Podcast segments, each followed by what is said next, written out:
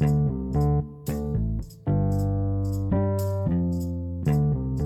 うも皆さん、こんにちは。スカイランドベンチャーズの木下です。今回のテーマは、スタートアップとデザイン投資ということで、ゲストはデザイナーの上谷正義さんに来ていただきました。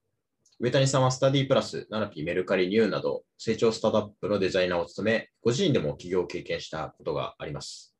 彼ともにスタートアップがプロダクト作りにおいて必要なこと、起業家がデザインできるメリットやデメリット、デザイナーにプロダクトに関わってもらうためにどうすればよいかなど、いくつかの話を聞きました。それではお聞きください。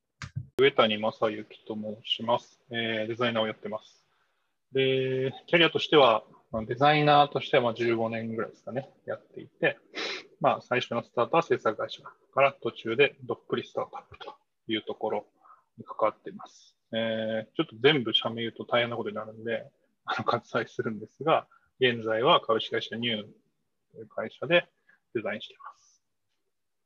お願いします。お願いします。あの、上谷さんのプロフィールも結構大事かなと思うんですけど、ご自身がこれまで在籍したのはスタディプラス、ナナピー、メルカリ、それから自身での起業なんかもあるのと、あと直近、ここ数年でいくと、そのあるとかユートラストのデザインにも関わっているっていう、結構本当にスタートアップの有名企業といっぱい仕事してきてるっていう、そうですね。なんかスタートアップ大好きって感じですね、本当に。ありがとうございます。あの、スタスタディプラスが、いわゆる、い、わゆるスタートアップに初めて関わったっていう話だと思うんですけど、この時の、当時のスタディプラスってどういう状況だったとか、まあ、なんでそのスタートアップに来たっていうのを聞いていいですか？えーっと、まあ、きっかけとしては、その前は制作会社にいたんですけど、本当になんかじゃあスタ、スタートアップに対してすごく理解があって、あのー絶対行きたいみたいな感じで行ったってよりは、まあ、正直ベースで言うと、その、えーっと、なんだ、人材紹介で紹介してもらって、その中の一つあったって感じですね。で、その後、まあ、社長とお話しさせてもらって、あ、何やら面白そうだぞっていうのを感じて入ったっていうところですね。ではい。状況としては、その会社が何年目とか何人ぐらいの会規模だったとかって覚えてる範囲で。えーっと、僕が入った時点では社長と、まあ、えー創業エンジニアと僕って感じでしたね。だからめちゃくちゃ小さいチームで、それこそ十何畳ぐらいのワンルームでやってるみたいな状況でしたね。まあ、その後、あの、一気に増えたんですけどね。一気にというか、まあ、10人ぐらいまで増えたんですけど。これサービスローンチはもうしている会社だったってことですか？していましたね。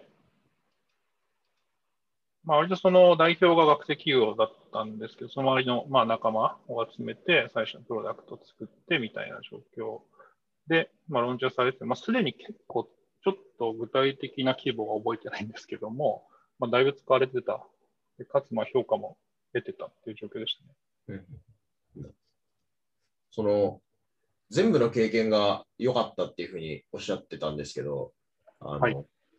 まあ、ご自身でも起業もしてみたりとか、やっぱりこういろんな面白いプロジェクトか、面白いプロジェクトとか、面白い人に関わってると思うんですけど、上谷さんはなんかどういう軸でこう一緒に仕事する人をなんかある意味選んできたというか、まあ、たまたまそういうのに関わってきたってありますか？振り返ると。あー最近明確にもう、これは間違いないなって自覚してるのは、あの、起業家大好き人間ですね、僕。やっぱり、なんていうんだろう、起業家であって経営者って当たり前ですけど、一番こう、会社の中で視座が高い人じゃないですか。でやっぱりその人の近くで仕事できるっていうのは、あの、僕も勝手に視座が引き上げられて、一番刺激た刺激的な状況で仕事できるってことなんで、あの、もうそこは、あ、俺もう大好きなんだなって最近、まあ最近もあの、ニューンでいて、えー、綾太郎さん、中川綾太郎さんと近くで仕事させてもらってるんですけど、まあ、もうビンビンに日々刺激を受けつつ、あの楽しいと思いながらやってますね。なるほど。で、あとあの、ご自身の企業の話もちょっと最後に聞いておきたいんですけど、あの、はい制作会社じゃなくてスタートアップをやろう、やったんですよね？そうですね、そのつもりで。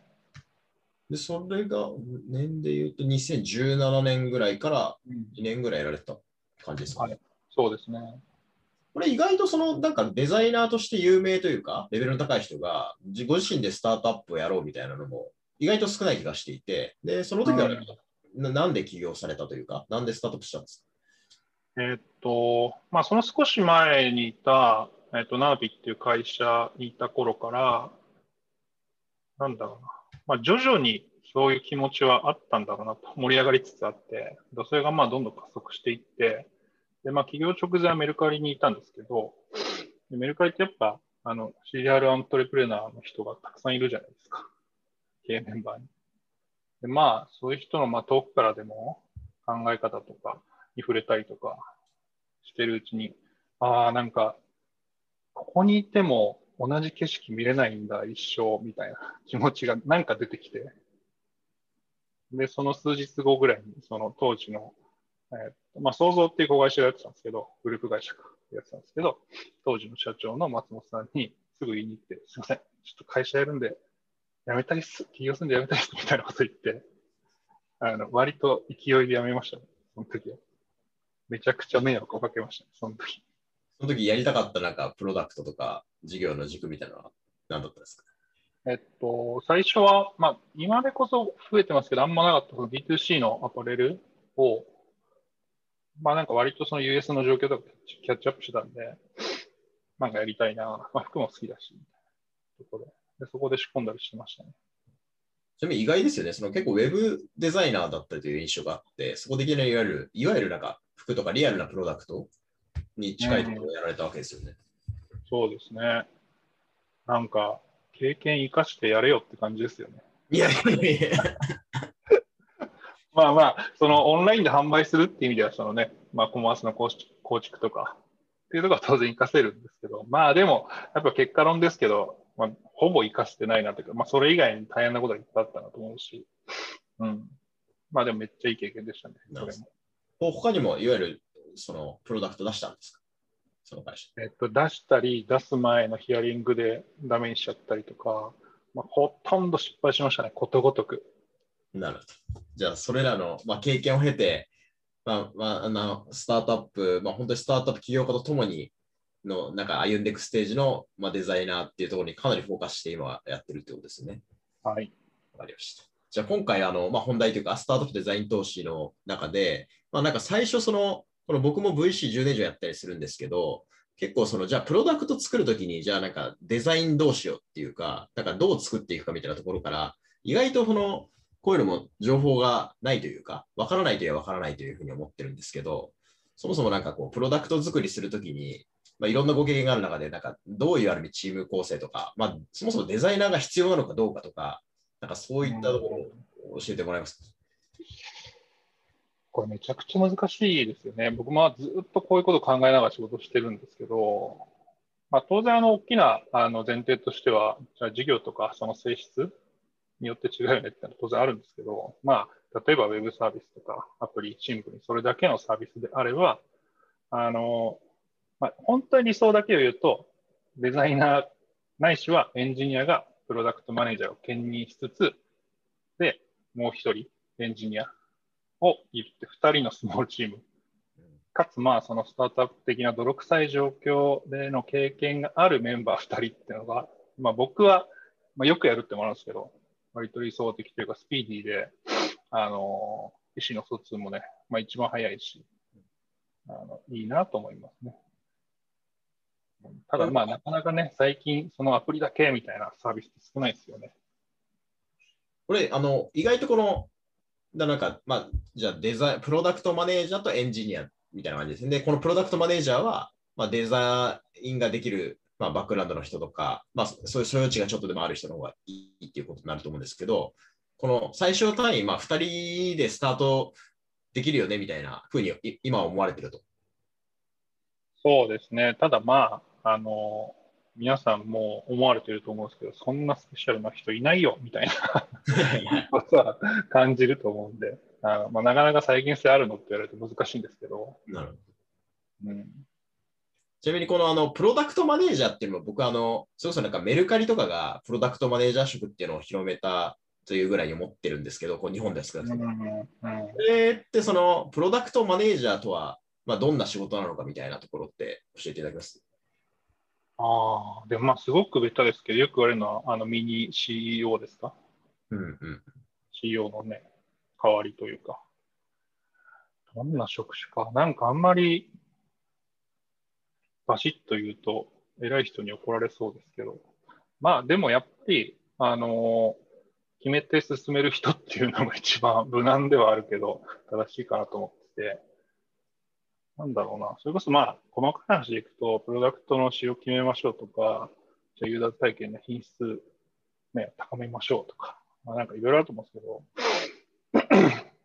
なんか僕はあんまそのフォーマルなプロダクトマネージャーの仕事って、そんないつも知してる感覚がないというか、うん。うん。その大事なこと決めて、まあ、仕様なり、あの、スケジュールなり決めて、まあ、まあまあ前に進めるっていうのだけ意識してますね。なるほど今もやるやること多いんですけど、ニューンで。あの、そんな複雑なゲームはしてないんで、まあ、定義みたいな話でいくとむずいですけど、うん。そう。だからプロダクトマネージャーって言っちゃうとちょっとね、あの難しく感じるんですけど、まあなんか、実は誰しもが意思決定って小さいのをしてるじゃないですか、日々。まあそれの少し拡張版かなぐらいの、割とカジュアルに僕は働いちゃってます。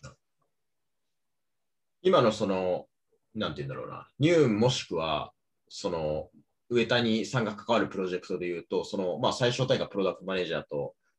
まあ、エンジニア。で、今回テーマデザイナーなんですけど、なんかそういうウェブサービスとかアップリを作るってなった時に、その、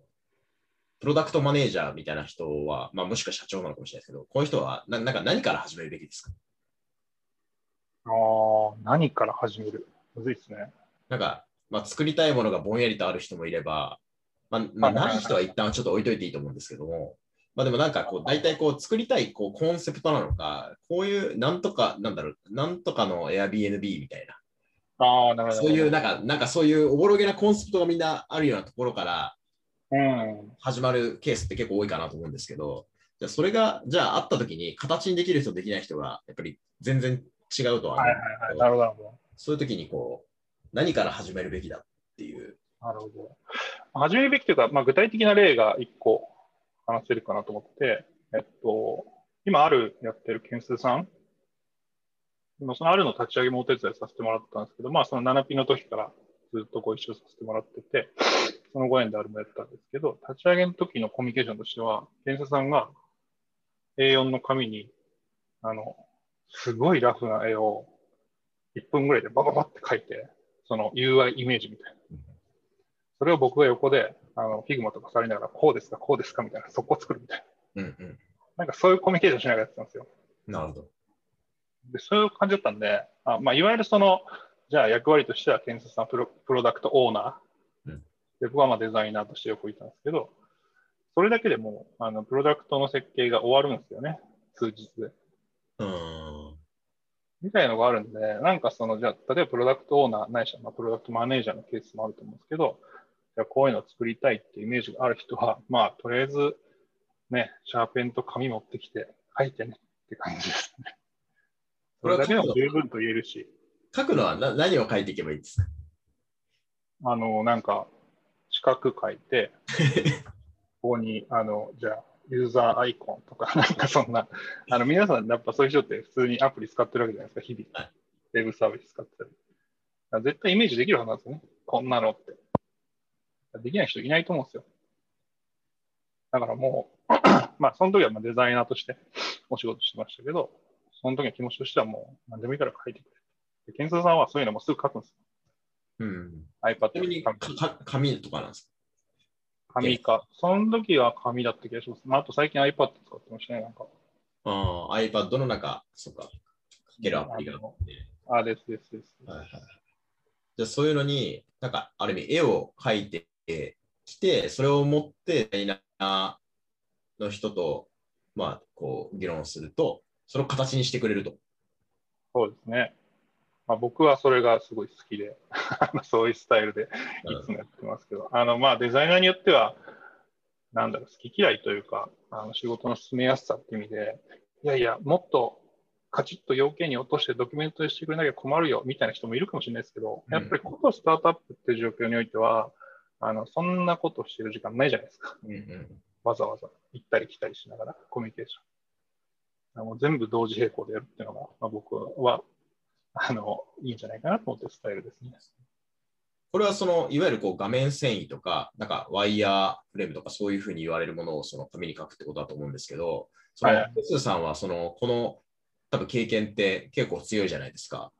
はい。初めてそのサービス作りたいんですけどってある意味やってきたなんか、ある意味若者というか、みたいなのだと、なんか紙への書き方もなんかあんま分かんない人も多いような気がしていて。こういうシチュエーションでこうなんかこうちょっと相談に乗ったことがあるとか、そのここまではなんとか自分でやってくるもんだとかっていうのあります？その時。ああ、いや紙への書き方がわからないってあれですか？シャーペンの芯の出し方がわかんないいってやい？やいやいや。あでもその、まあまあ。なんかあ、こう、そういう、じゃあなんかわかんないですけど、普通、起業家とかじゃなくて、就職的な感じで、プロダクトのチームに落とし込まれたときに、じゃあみんないきなりこう、手でもいいからワイヤーみたいなものをかけるのかっていうと、なんかあんまりかけないと僕は思っちゃうんですけど、ああ。いや、それは、えっと、書けないっていう人も何人か見たことあるんですけど、それは分解すると、正しいものが書けないと思い込んでるだけで、はいはいはい。いいで。で、僕なんかすると、えっと、正しくなくても全然いいし、あの、なんならそれを正しくするのが、まあ、デザイナーなりうん、まあ、現場の仕事なんで、そんな全く気にしてないですよね。なるほどね。さっきのシャーペンのシーンが出せないみたいな話は、まあ、割とあの本音でもあって、いやいや、ペンさえ持ってれば全員できます。と俺は思ってるって感じです。なるほどね。まあ、そういうのもね、コミュニケーションする中で解いていくっていうのも大事ですよね、僕とかが。気にしないでいいんで書いてくださいみたいな。なんかあと僕あの、グッドパッチの土屋さんが、なんかグッドパッチあの制作やってるじゃないですか、アプリとかで、ウェブの。で、なんかし彼自身のこう過去の経験で言うと、なんかその、まあ今もだかもしれないですけど、もう死ぬほどアプリとかを触りまくって、やっぱりどういうふうなサー。ビスになってるかを、その日々研究しているから、まあいわゆるこう、なんか彼の成功事例って多分グノシーとかマネーフォワードとかが結構強いという認識なんですけど、結構その、あ、渡り合えるんだみたいな話があったんですけど、その、そういう経験っていうのは、その、上谷さんが仕事するとき求めるかとか、まあ、まあ、やった方がいいよとかってあります？ああ、でもやっぱ、なんだろう。まあ、おそらく土屋さんもそうだと思うんですけど、あの、なんだろう、仕事としてのインプットっていう側面は当然あると思うんですけど、単純に好きで見てるってのもあると思うんですよね。ああ、そうでしょうね。とか、まあ、あの、じゃあ、起業しますみたいな、その創業社長だとしたら、あの、興味の赴くままに、もうリサーチしまくるじゃないですか、最初とかって。で、その中でアプリ触り、まあ、自然と触りまくってるものかなと僕は思っちゃってるんで、うんうんうん。だし、まあそういう人のが僕は好きですね、起業としては。じゃあ、まあ、そういう意味では、まあ、自然とされまくって自分が作りたいもののイメージをやっぱ持っているっていうのは、なんか、まあ、ある意味最低限というか、そうあるべきだってのはあるってことですよね。そうですね。まあその事業のドライバーがよりね、プロダクトのウェイトが強いですって話であれば特にって感じですね。うんうんうん。なるほど。わかりました。で、あの、ちょっと次のテーマに行きたいんですけど、その、スタートアップのその起業家も、まあ、ある意味デザインをした方がいいみたいな話を、あの、上谷さんが、あの、ツイッターかなんかで僕発信したのを見たんですけど、その、そもそも、今っていうのは、その、まあ、起業家の中にもそういうデザインをやってたりするメンバーなんかもいるみたいな話を聞いたんですけど、なんかこれは、なんかいろんな仕事をしてみての背景とかを考えて聞けますか？ああ、なるほど。えーっとですね。まあ、した方がいいというよりは、まあ、これも僕の、なんだろう、好き嫌いの話で、好きだよっていう話ではあるんですけど、まあ、さっきの話近いですね。そのアプリを大量に見まくってインプットしてるみたいな話とやっぱ一緒で、そういう姿勢がある人がめちゃくちゃ好きなんですよ。なんか、とりあえずわからんけど、難しいこと考える前に Figma インストールして触ってましたみたいな人とか、あの、起業する前にプロゲートを使って、とりあえず一通りコード書けるようになりましたとか、やっぱそのスタンスがやっぱ最高だなと思っていて、あの実際その起業家自身があのガチのデザインワークをがっつりやるかって言ったら別にやらないじゃないですか、時間的に。なんですけど、やっぱりその事前に触ったり、まあ、コードかけてデザインの触りの部分だけでもやることで、やっぱり全然違うんですよね、そのプロダクトに対するうんスタンスというか考え方も変わってくるんで、やっぱそういう意味でもあのめちゃくちゃポジティブな動きだなと僕は思ってますね。これ具体的になんか 一緒に仕事した人の中とかだと、こういう人はそういうもうデザインのセンスとか、その少なくとも努力の量がちょっと違うなっていう人って、どんな人がいますか？あー最近、ここ数年だと、うーん、まあ、アンターっていう医療系のスタートアップがあるんですけど、そこの、まあ、社長、代表やってる中山さんって方は、まあ、あの、医師なんですよ。医師で代表やってる方なんですけど、この方は、まあ、当然、あの、医療業界にずっといた方なんで、最初はスタートアップとか全然知らなかったんですけど、あの今めちゃくちゃ Figma とか、あの、えっ、と、スタジオっていうノーコードツールとか、あの使えます。あ自自分で Figma でデザ UI でこんな風になりならないかみたいなのやれる人っていう。そうそう。まあ、スタジオとか使って LP 作っときましたみたいな感じの人です。なるほどですね。すごいですよね。それすごいですね。え、他にもいるんですか、結構多いですか？えーっと、まあ、当時、リアルタイムで話したわけじゃないですけど、まあ、ユートラストの岩崎さんとかは、なんか企業前後とかになんかプロゲート使ってうんうん。学んだりとかしてますし、やっぱり彼女とかは、もともと HR 系の畑の人で、まあ、プロダクトを作ったことありませんみたいなキャリアだと思うんですけど、それでもやっぱり、あの、一緒にお仕事させてもらって、全然その、なんだろうな、プロダクトとか、まあ、それこそデザイン、ブランドみたいに対することのリスペクトがめちゃくちゃあるんですよね。うんうんでそういうとやっぱその事前に学んだりするインプットの姿勢とかが、やっぱかなり効いてきてるんじゃないかなって話してて、めちゃくちゃ感じましたね。なるほど。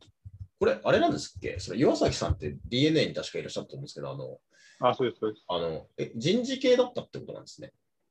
そうですね、確かに。うんああ、そういうことか。あじゃあ、ププロダクト、なんか、ユートラストもそれこそプロダクト、なんか人事領域、HR 領域ってそのプロダクトを真面目にやってるみたいな会社ってやっぱ少ないじゃないですか。そのスタートアップは別ですから。うんそういう中でいくとすごい光るものをやってるから、なんかプロダクト作りやってる人かと思ったら人事出身でみたいな感じなんですね。そうですね。まあ割とそのビジネス色が強い会社多いですもんね。そうですよね。結構だからあそこはカルチャーとしてもプロダクトの現場、まあビジネスも当然いい面も多いし、まあ両方のリスペクトがちゃんとあって、すごくいい会社だなって思いますね。なるほどですね。じゃあ、そういう、まあ、そういう人はやっぱりいるってことか。ぼ僕がラッキーなだけかもしれないですね。あのそういう方に出会えてるっていう。逆にこう、こうなんかこう、起業家がデザインをやれた方が、なんか例えば、こう、エンジニアも別にできた方がいいか、できない方がいいかってできた方がいいじゃないですか。まあそうですね。そのデザインもできた方がいいかどうかって言ったらできた方がいいじゃないですかって感じですけど、なんかできることでちょっとその、なんか伸び止まってるなみたいな会社もあったりはするんですあデメリットみたいな。かデメリットみたいな。まあ当然あると思いますね。なんかこう、できるがゆえに、なんだろうな、いわゆるその現場に対してマイクロマネジメントしてしまったり、過剰に。とか、あの、もうそういうフェーズじゃないでしょっていう事業規模になっても、なぜか手を動かしてるとか、当然あるんじゃないですか。なんか、ちょっとネガティブなんで、あんま具体的な話はですけどね。だからそこも結局、じゃあ、創業期は良かったけど、どこかで異常しないといけないじゃないですか、当然。それをこう、意識的に自分の中でガッとスイッチ切り替えるというか、その瞬間は、あの、うん、考えておかないと、なあなあでそのままいっちゃうとね、いろいろデメリットもあるかなと思いますね。なすね。じゃあ、その、まあ、ここまでちょっと最後のテーマに移りたいんですけど、その、まあ、最小単位がそれこそプロダクトマネージャーもしくは社長プラスで、まあ、エンジニアでこう、プロダクト作りするっていう話だったと思うんですけど、まあ、この、どのタイミングであるこうデザイナーの人を仲間、社員とか、より高いレベルで関与してもらうべきなのかみたいなのってなるほど。ありますか？結論ないです。というか、本当に状況次第なのでめちゃくちゃ難しいんですけど、そうですね。まあ、フルタイム、創業期からフルタイムで入れましょうっていう意思決定するのは、あのなかなかレアケースかなと思いますね、やっぱり、うん未だに。まあ、創業メンバーとして、まあ、割とマルチにできるデザイナーを入れるってあるかもしれないですけど、一つ。そういうのって例例で言うと、結構あるもんですか？なんか、まあ。デザイナーがファウンダーにいる国内スタートアップとかでも。こそ僕も何回かありましたし、はいはいあと、まあ、もっとフリーで今 B4 さん。やってる、あの、竹潤くんとか、うんうんそうですね、彼、創業、だ3人で創業2回してるリルとそのスマートバックで。彼もやっぱりプロダクトマネージャー的な動きも当然できるし、もちろんその経営の話もできるし、でデザインもできるし、みたいな割ともうマルチで広めにできるって人ではかなり選択肢として入ってきそうですね。ただまあ本当にやっぱ少ないですよね、なかなか。なんですね。またデリーの坪田さんとか、はいはいはい。かなりこうマクロな話と現場の話をできるうんうん人ですし、そういう人はあの候補になるかなと思いますけど、まあ、もうちょっとデザインより限定的な業務領域できますっていうスキルセットが経験の方であれば、ちょっと創業期からじゃあ、社員として入ってもらいますっていうのはなかなか難しいかなと思いますね。うん。なので、まあ、今であれば副業であるとか、まあ、クラウドソーシングとかちょっとないと思うんですけど、まあ、副業とかは割と、あの、柔軟に、あのマネジメント大変ですけどね、うん副業だと。まあでも、副業が一番いいかもしれないですね、今だったら。うんうん。結構デザイナーが欲しいってこう、なんか割とスタートアップ言いがちな気もするんですけど、やっぱそれは採用、その、なんか、なんだろう、いい人に来てもらうことの難易度が結構高いっていうことになるんですかね。そうですね。あと、単純に、いたずらにハードルがずっと上がり続けている気もしますね。世の中の要求というか。やっぱりそのデザイナーの、なんだろう、責務であるとか、求めるスキルって、まあ変わってはいるじゃないですか。変わってるとか、まあどんどん広くなってる。期待値が高くなってるってイメージがあって、要は、何でもできるスーパーマンみたいなのがみんな欲しいし、なんかみんなそんな話してるし、そういう、そういうデザイナーじゃないとダメなんだ、みたいな、ある種の、なんか流れもやっぱあると思ってて、それは採用難しいと感じるよね、とは思いますね、よく。なるほどね。なんかその、ここ最近のスタートアップだと、その4人目ぐらいのメンバーで人事入れますねみたいな話が結構はいはいから聞くという感じがしてるんですけど、これどどうなんですかね？こうデザイナーは何番目に入れるべきだみたいなのって、なんか、ここここまでまとめてぼんやりとあります？まあ、めちゃくちゃポジショントークで言うと最初から言った方がいいよねなんですけど、まあ、あの、僕普通に経営者だったら、あのフルタイムはどんぐらいだろう。しばらく入れないかもしれないですね。10人目とかかも。おーでも、その背景ってやっぱりその社長とかがもうデザインの一定レベルまでややるっていうことですかね。デザインというか、そのそれワイヤーみたいな。それはそうですね、やらなかったとしてもね、なんか結局さっきあのお話しした副業メンバーとかで、うんうんあのうまく作れそうだな、みたいな感覚があるって感じですかね。あまあ、当然やった方がいいですけどね。あの、社長とか経営メンバーも。じゃあ最後、その副業のいいデザイナーの人たちにも、やっぱりプロジェクトにこうポジティブに関わってもらうってのはどうするといいんでしょえー、いや、でも、むしろ世の中的には、まあこういう状況でもあるんで、あの、副業に対して前向きなデザイナーめちゃくちゃ多いですよ、最近。う。うんうんうん。それこそなんか、あのユートラスト手伝った時なんかは、僕含めて4人ぐらいデザイナーいましたね、副業の。でみんなやっぱその自ら手を挙げて副業をしに行ってるメンバーなんで、結構こう前向きで貪欲な人が多くて、むしろすごいパフォーマンス出てったなって感じしますね、当時も。あじゃあ、なんか僕のイメージだと、そのスタートアップ起業家がこうデザイナーの人がいないと言っているけれども、じゃあそのまあ副業なりで、その真剣にやりたい人とかを探しに行けば、まあ、世の中には一定いる。いますね。うんうんうん、むしろまあそういう人が見つかった後のマネジメントの方が難しいので、そこをどうするかっていうのは結構大きいテーマになっちゃうかもしれないですね。このマネジメントが難しいっていうのは、なんか具体的にはどどういうところで壁になるけそうですか？えっと、まあ、単純にデザインのパフォーマンスを測るのって難しいじゃないですか。当然理解がなかったりすると。そうすると、じゃあこの人って副業で来てもらったけど、良かったんだっけ？悪かったんだっけ？みたいな。まあ、評価ができないとなかなか曖昧になるし、その業務マネジメントもできないってなると、うーん、うーん、みたいな状況が続いちゃうっていうか、そっちはやっぱ難しいですね。やっぱ、そういう意味では、マネジメントレイヤーのデザイン畑の人は一人いてもいいかもしれないです。ああ、なるほど。まあ、プロダクトマネージャーでもいいかもしれないですね。でプロダクト系のマネジメントするメンバーがいれば、だいぶ安心感ありますね。うん。じゃあやっぱりそのデザイナーのパフォーマンスをこう、まあ、いい距離感でやっていくメンバーっていうのは、まあ、その社内とか未経験から上がってくるだろうけれども、そういうものをどう担保するかっていうのが、いい形で仕事するには重要になると。そうですね。うんうん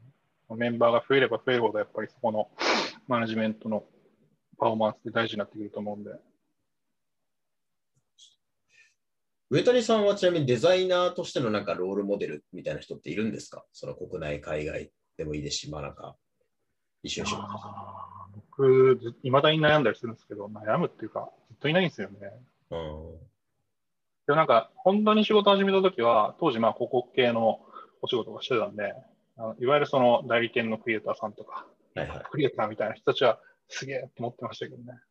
ほどやっぱ年々そういうのもなくなってきてるし、どっちかというとデザイナーというよりは僕はその起業家の方とか経営者の方を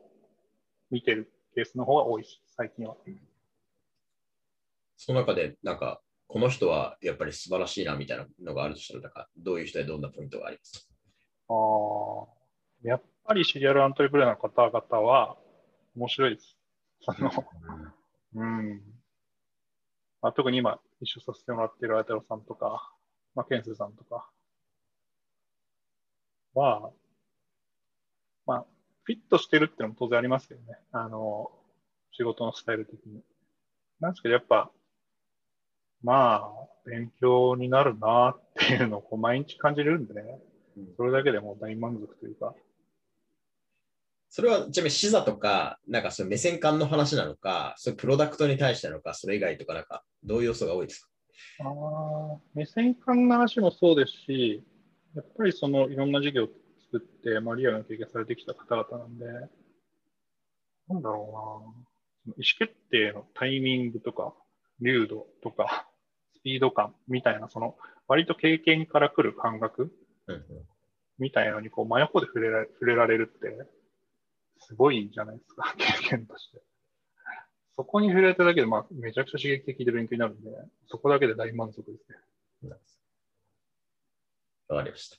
で、これで、あの、最後、この、ポッドキャスト結構起業家の人とか、だからこれからプロダクト作ろうとか、まあ、より良くしたい人が聞いてると思うんですけど、なんか上谷さんからそういう人たちに、なんかメッセージがあれば、ぜひいただきます。なるほど。Figma をインストールしましょ これ、Figma 今日そんなに触れてこなかったですけど、これは、なんか Figma はどうだっていうこととかってしてます？う。Figma は、そうですね。まあ、最近、あの、UI デザインとか、する会話であれば、まあ、割とスタンダードになりつつあるツールだと思うんですけど、結構やっぱそのメンバーのコラボレーションとか、単純にデザインワーク以外、プレゼンテーションとかに使えたりとか、結構柔軟性のあるツールなんで、あの、触れていて、全く損はないかなと思うし、うん。やっぱりまあ、冒頭というか最初前半でも話した、そのプロダクト理解であるとか、歩み寄りの一歩目としては、すごくいい